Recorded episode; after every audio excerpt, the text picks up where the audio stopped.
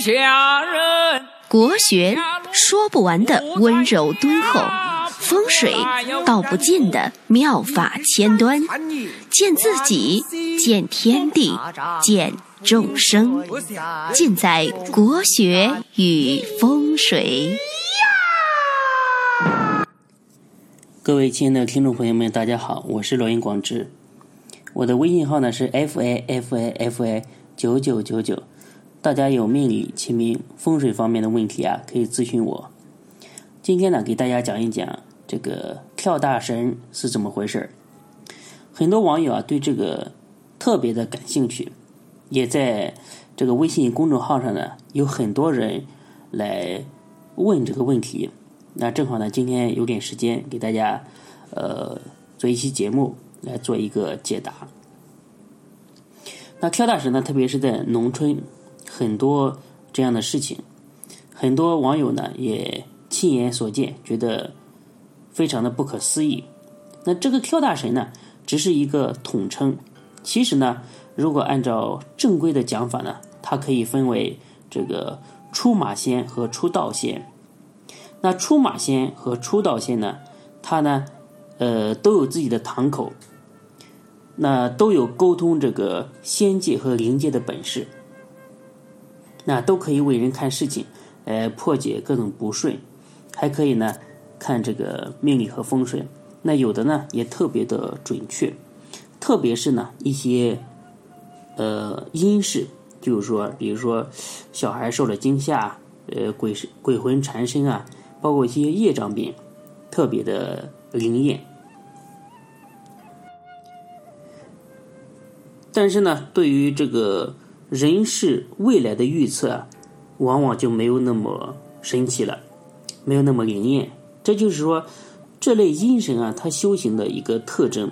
你的阴性太重，那对于阴间的事情啊，就比较的在行。那不可否认的是什么呢？就是说。无论是出马和出道，它都是有修行的，都是呢出自于生命的原始自然的一个功能。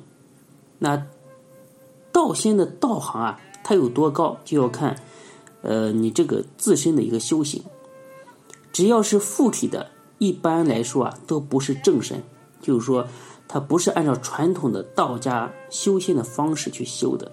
只要是正神，他绝对不会。去做这个附身这种事情的，这是一个原则，大家必须要记住。那下面呢，呃，分别给大家详细的说明一下什么是出马线，什么是出道线。那大家听完之后啊，就会明白二者其实啊是有本质的区别的。那出马呢，就是说仙家附体。大家在农村的时候看过这个出马仙给人看事的时候啊。先上香，那把这个仙家召唤来，这个香呢就是一个媒介，就是一个信号，那告诉仙家有人来看事情了，赶紧来。那仙家来了之后呢，直接附体在这个出马弟子身上，等于说借了这个身体和躯壳来说话。所以呢，大家可以看到这个附体前和附体后啊，两个人完全不一样。包括这个说话的方式也变了，整个人的精神状态啊也不一样。呃，和人沟通的时候啊，我见过一些这个就是讲话的，反正你问啥他回答什么。还有呢是像唱戏一样的，是唱唱唱文呃，所以很难解释的，就是说就这一点。有一些农村妇女啊，她大字也不认识几个，但是呢，她一旦成了出马弟子之后啊。她可以大段大段的给你唱，那有模有样，而且呢，唱的这个词啊还还押韵，所以呢，这些很神奇的事情啊，有的时候你不得不相信。那出马呢，它属于半阴半阳，以附体给人看病，给人看事，它不需要呢太多的修炼，只要呢仙家一附体，它马上呢就可以呃给人看事儿。这些仙家啊，基本上都是一些。动物仙，什么意思呢？比如说这个狐狸啊、蛇啊、黄鼠狼之类的。大家呃以后啊看到这类动物的时候啊，千万不要去伤害它们，有可能啊你就会呃碰到一些有修行的仙家，一旦他们的道行高了，他们会报复你的。到时候呢，你就会经常呢遇到一些怪事。那很多传说的这个蛇狐狸复仇的事情，有些呢确实是真的。因为动物仙，它毕竟呢它不是正神，它不像道家神仙，它以渡人为目的。如果你得罪了正神，他会这个包容你，会还是会有这个渡你之心。但是呢，你如果得罪了这个动物仙啊，他们的修行和度量没有达到一定的时候，他是呃有仇必报的。所以呃什么意思呢？就像我们生活当中经常说的一句话，就是说我宁愿得罪君子，不得罪小人，就这个意思。那这些动物，它修行数百年、几百年，它具备了一定的功德之后啊，为了得到这个天庭的认可，成为一个有证书的神仙。所以说，你别整天说，呃，你考这个证书啊累啊。其实神仙啊也是要考证的，人家一考啊就是上百年，你这个呃区区几年的时间根本没有办法和人家这个相提并论。那这些仙家啊为了自己的修行啊更上一层楼，修成正果，就会在人间选择一些弟子来做相同。来做出马的弟子，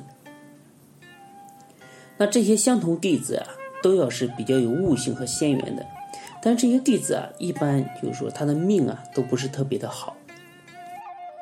那这些人呢，呃，不是说事业磨难，就是呢婚姻不顺，要么呢就整天生病。那去医院啊，怎么查都查不出来什么毛病。他经历过人生的各种各样的苦难。在我看来，这就是出马弟子的一个必经之路，就是说，你要成为这类人，你必须要交的一个投名状，也是仙家通过这种方式啊，来点化弟子，让弟子呢去相信这些神佛仙道的事情，去接受自己的命运和使命，来做一个好的出马弟子。所以呢，出马弟子有的时候啊，真的是身不由己。那有的人呢，他也不愿意出马，那是被仙家折磨的非常的可怜，最后啊被逼无奈去承担了这个差事。那出马弟子的这个大脑关窍啊和我们常人是不一样的，是仙家他打通了这个关窍，也也就是说他的这个大脑结构啊是被改造过的，更加方便这个仙家和弟子的一个沟通，也就是说。更加方便仙家使用这个弟子的身体，所以说出马仙给人看事情的时候啊，就是，呃，这个出马仙强行他占用了弟子的这个身体，借人家的口来说话，你说厉害不厉害？不光是出马仙可以借用别人的身体啊，有些道家修行的人修的不正的也会这个租借别人的身体，当然啊，这种租借啊。肯定是不给钱的。那有些人修行到一定的这个道行，但是呢还没有成仙的时候啊，但是呢他的大限已经到了，就是说这个身体啊要死去了，但是呢又不甘心陷入这个轮回，他就会阴神出窍，然后呢再去人间再去找一个躯体，然后来继续修行，就是强行占用别人的身体。但是呢，这样的行为啊，最终就是说他会遭到一定的报应的。我发现出马仙的弟子啊，他的八字当中啊有一个很大的特征，就是说他的癸水很多。天干所显示的地支呢所藏的癸水多。那可能呢在八字当中啊，癸水就是天生带有这个灵媒的信息。所以呢，出马仙呢，大家现在。明白了吧？简单的说，就是说仙家附体借假修真，出马呢，就是来完成仙家的任务而被动的去修行。那接下来呢，我们来说一说什么是出道仙。那出道仙和出马仙相比啊，它不会就是仙家附体，他们修炼的方式啊是通过号令调遣仙家或者是灵媒啊为他们看事情。他们的法力啊，来自于元神。那这些元神呢，或大或小啊，都是天界佛界的。那他们呢，大多数来说啊，都已经算作是这个位列仙班，是有证书的这个神仙，是天庭所承认的，已经功德圆满了。为什么他们会下界呢？就是因为他们接受了上天的任务，以及要度这位出道的弟子，所以呢，出道仙的层次哈，呃和修为啊，要比出马仙高很多。那出道的弟子呢，本身呢。自己就有前生前世的一个修行，或者说呢是有现实的一个修行。仙家的目的啊，就是指点和召唤弟子的这种能力，来帮助弟子进行修行。所以出道仙的修行啊，它是更加的主动。那出道弟子啊，都要有一个修行的过程，慢慢的给人看病、看事情啊，是越来越准确。那现在出道的弟子啊，越来越多。为什么？因为现在是大家公认的，就是一个末法时期，越来越多的神仙啊下界来普度众生，来弘扬他们的道法。当然呢，他们自己呢，他们是不方便幻化成人的。那么找出道弟子就是一个特别好的一个途径，而且呢，他们不会呃像出马仙一样占用弟子的身体，只是在旁边呢。来指点、点化和帮助弟子。那听到现在呢，大家应该明白这个出马和出道的区别。啊，一个呢是为了仙家的修行，一个呢是为了一个自身的一个修行。一个是需要附体，一个呢是不需要附体。那无论是出马弟子和出道弟子啊，都需要勤于修行，以善为本，心怀度人之心，才能加快自己这个。积德累功的一个速度。呃，那本期呢，我们就讲到这里，谢谢大家的收听，我们下期再见。很多朋友啊反映就是说，呃，加我公众号的时候听不清这个字母是什么，那我会在这个这一期节目的留言后面，呃，附上我的微信微信号，大家可以加一下。